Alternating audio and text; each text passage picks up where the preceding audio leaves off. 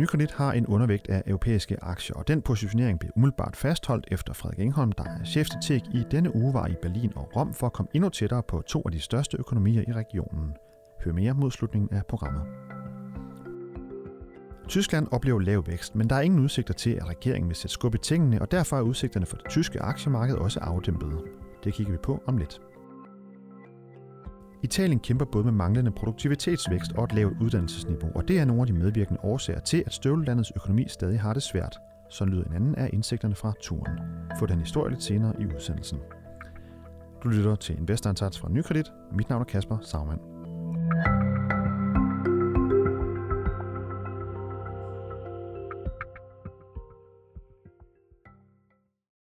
I ugens podcast der kigger vi på, hvordan udsigterne for europæiske aktier er set ud fra to af regionens vigtigste byer.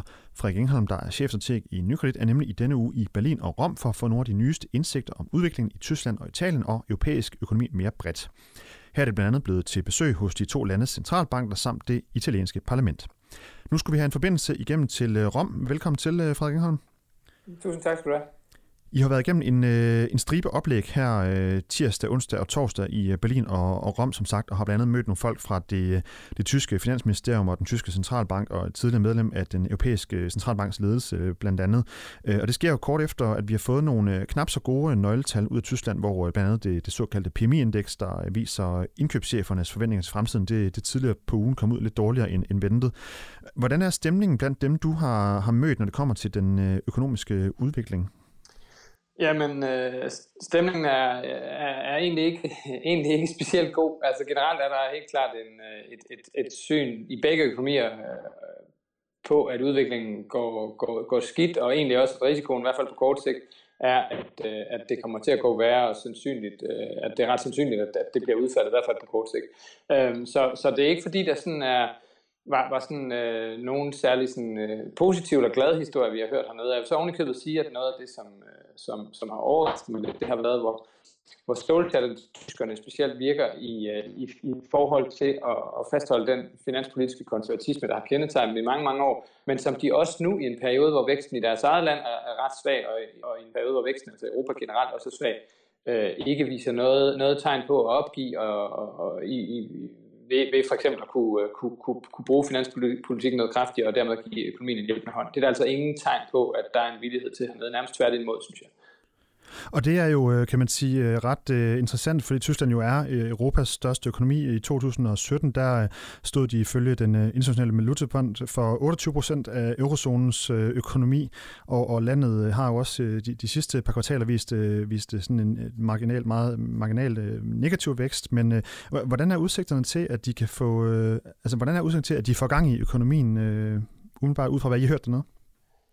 Jamen, udsigterne er ikke særlig gode på helt kort sigt. Der er ikke noget, der, jeg tror, de fleste vurderer, og det, er også, det vil også være vores egen analyse, inden jeg tog afsted. De fleste vurderer, at de, de, de chok, der har ramt den tyske økonomi, de er ikke færdige med at, at, at, at trække ned endnu, og, og risikoen er endda, at nogle af dem kan blive yderligere intensiveret. Nogle af dem handler om handelskrig, nogle handler om Brexit, nogle handler om nogle, nogle, nogle, nogle øh, forhøjede tolvsatser, der kan ramme den tyske bilindustri, og så kan man sige sådan i det hele taget lidt afmatning globalt. Og, det, og, det, og, og den, kan man sige, den, den, de effekter har måske ikke nået deres, deres klimaks i negativ øh, retning endnu, og dermed også øh, er der udsigt til, at, at, at også den resterende del af året kan blive ret, ret, øh, ret hårdt for tysk økonomi, og måske også et stykke ind i næste år. Så, så der er ikke noget, der tyder på, at, øh, at det her det er, sådan, er lige ved at blæse over. Det var jo det desto mere grund til, at man måske skulle overveje, at man så kunne gøre noget politisk, og, og understøtte økonomien, men, men det, det, det har vi altså fået stort set fra alle, vi har talt med, fået slået en stor streg under, at det er altså ikke på tale med mindre, der kommer sådan et, et meget kraftigt øh, altså tilbageslag, en mere alvorlig krise i tysk økonomi, så kan man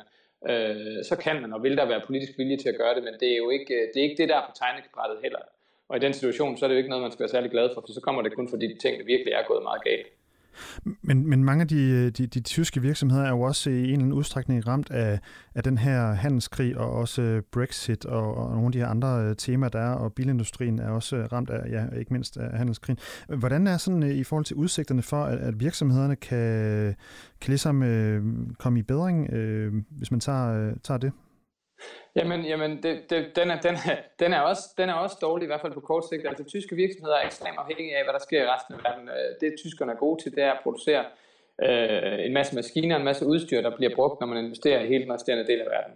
Øhm, og, og, og investeringsaktiviteten er på grund af den usikkerhed, der er globalt lige nu, bare meget lav de fleste steder. Og det betyder, at, at den her øh, tyske eksportmaskine, der, der normalt plejer at være rigtig god til at eksportere de her kapitalkoder, den er altså bremset kraftigt op, og der er ikke så meget udsigt til, at, at det vender rundt. Og det er altså også mange af de store tyske virksomheder, øh, som man kender, Siemens for eksempel, øh, som, som, som bliver ramt af en situation som den, hvor der er, øh, hvor der er øh, hvor der er negative udsigter for global økonomi generelt. Det rammer den tyske eksport, og det rammer altså de her, de her store tyske virksomheder.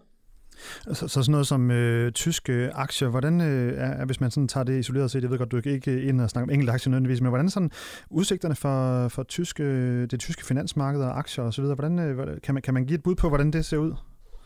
Jamen, jeg synes, man skal, for, for, for, for det første skal man måske lige starte med at sige, at det er jo ikke fordi, at, at den her udlægning kommer sådan helt bag på, på investeringsmarkederne. Altså den, den stemning, der er i investeringsmarkederne lige nu, det er en stemning om et Europa i krise. Så, så, så, så den udlægning her er ikke sådan en, der er helt anderledes end den, der, der, der, der bliver prissat i markedet. Men, men det er klart, at, øh, og det betyder jo i sig selv, at, at, at, at hvis det så materialiserer sig, det som markederne i forvejen forventer, så er det ikke sikkert, at det fører til kæmpe fald i tyske, i tyske aktier. Men generelt kan man sige, det, det, det, det er svært at få øje på den, i hvert fald på kort sigt, den katalysator, der kan trække os i en anden retning. Det kræver, at, at vi vil få en, en uventet løsning af handelskrig på kort sigt, eller en uventet øh, mild og hurtig afklaring på Brexit, eller at Trump gik ud og sagde, at alt det, han har sagt om europæisk øh, industri og europæisk økonomi, der snyder med valutaen og alt muligt andet, og særligt har anklaget Tyskland for, det, øh, det, vil han ikke, det, det mener han ikke længere, og, og det virker ret usandsynligt. Så derfor er det mest sandsynligt, altså, at der ikke er på den korte bane i hvert fald den, den positive katalysator, det kunne have været finanspolitikken, der kan trække i en anden retning, og dermed være sådan en positiv overraskelse for tysk økonomi. Så derfor tror jeg heller ikke, at det tyske marked, som er meget konjunkturfølsomme, kommer til at, at flyve afsted på kort sigt.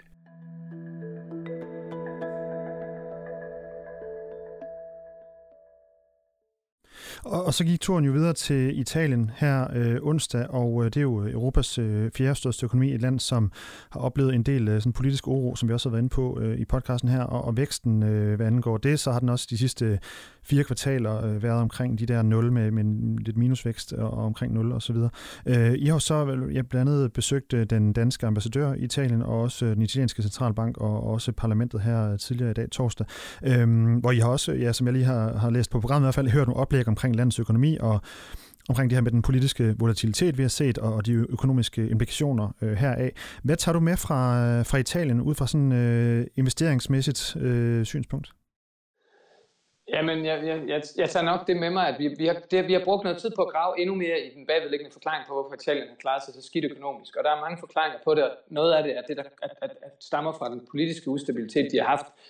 Og noget af det, og, og måske også noget af forklaring på den politiske ustabilitet, er igen en vækstvirkning fra en italiensk økonomi, der har, har stået næsten stille i, i 20 år. Og det, og det handler om en økonomi, der, der ikke oplever nogen produktivitetsvækst. Altså over 20 år faktisk er de samme mennesker ikke blevet bedre til at lave det, de lavede øh, det, de laver i dag, end de var for 20 år siden. Hvordan, hvordan det kan det være? Sådan, Jamen, øh, der er i hvert fald mange, øh, man kan sige, det er nok ikke helt de samme mennesker, der laver det samme. det der i hvert fald er, der er alle mulige, der er alle mulige bagvedliggende problemer i den italienske økonomi, hvor man er, man er simpelthen for dårlig til at få flyttet ressourcerne for virksomheder, der, der, der klarer sig skidt. De bliver holdt, holdt i live for længe. Der er et rigtig stort familieejerskab af virksomheder, og nogle af dem, nogle af virksomhederne er rigtig gode, nogle er ikke særlig gode, men de får ikke formået at, at, at, at få, få, få, få ny hjælp ind, eller få, få andre til at drive virksomheden videre, og på den måde måske få gjort det endnu bedre. Øhm, Hvad skyldes simpelthen... det? Øh, kan man give et bud på det? Nej, det, nej, altså der er nogle institutionelle ting, der medvirker til den her, den her, den her tendens, og der har også, det har måske også været en situation, hvor det har været svært at skaffe, for nogen i hvert fald, finansiering til at, at få ført virksomhederne videre end nogle andre. Øh, og så kan man sige, at den politiske ustabilitet medvirker måske også til, at, at appetitten på at overtage virksomheder i Italien måske også har været mindre, men, men men, men det er i hvert fald en tendens, vi har set. Øh, noget andet, vi har set, det er, at, at, at der ikke er, at, at, at, at vi, vi vidste i forvejen, øh, at, at uddannelsesniveauet i Italien ligger ekstremt lavt. Det er overraskende for de fleste af italienerne, det man kalder tertiær uddannelse, altså det uddannelsesniveau, der ligger efter gymnasiet, øh, mellemlange videregående uddannelser, eller lange videregående uddannelser som universitet, eller, eller, eller læreruddannelser, eller, eller, eller sygeplejeuddannelser, den slags uddannelser dem, dem har italienerne simpelthen i langt, højere, i langt lavere grad end, end, end nabolandene, og de ligger faktisk på, det, på den parameter på linje med, med, med de aller værste i hele EU. Det vil altså sige nogle østeuropæiske lande, der, der, der ligger på et helt andet øh, sådan, niveau af levestandard. Og, og, det, og det kan man sige, det, det medvirker også til, at man ikke har en særlig dygtig arbejdsstyrke. Grunden til, at det så er sådan, det er fordi, at dem, der så faktisk uddanner sig godt, de får faktisk ikke fuld valuta for pengene, kan man sige. De får ikke en høj nok løn i forhold til, at, i forhold til de, de, de kompetencer, de har. Man er dårlig til at matche kompetencerne, man er dårlig til at udnytte øh, dem, der er godt uddannet. Og, og, og det vil jeg sige, der er ikke den, den, den, den, det samme incitament til at uddanne sig højt, fordi man kan ikke være sikker på, at man faktisk får, får, får en, en, en højere indkomst eller en bedre levestandard ud af al den energi, man bruger på at læse i adskillige år på et universitet, eller hvor man nu gør. Så der er sådan nogle strukturelle bagvedliggende ting, som vi har gravet lidt i. Det er så bare oplever, når jeg så og, og det har været rigtig godt. Der har også været rigtig mange andre øh, bud på, hvad der er galt, og alle sammen synes jeg er meget plausible og nogle gode øh, beviser på, at det faktisk er sådan, det hænger sammen. Øh, problemet er bare så lidt, at når vi der er, ikke, der er ikke særlig mange, der har særlig stor tiltro til, at det politiske setup, vi har lige nu, de kan gøre ret meget ved de ting, fordi det simpelthen er så ustabile. At de, de, de, de partier, der sidder i regeringen, har svært nok ved at blive enige om elementære ting, til at de slet ikke kan blive enige om at lave sådan nogle dybere liggende, dybere liggende reformer, som det her det vil kræve. Fordi nogle gange skal ind og skubbe til sådan nogle ting, så skubber man også til nogle interesser, øh, der lige nu er beskyttet. Der er en masse industrier, der er beskyttet og ikke særlig gerne vil udsættes til øh, konkurrence.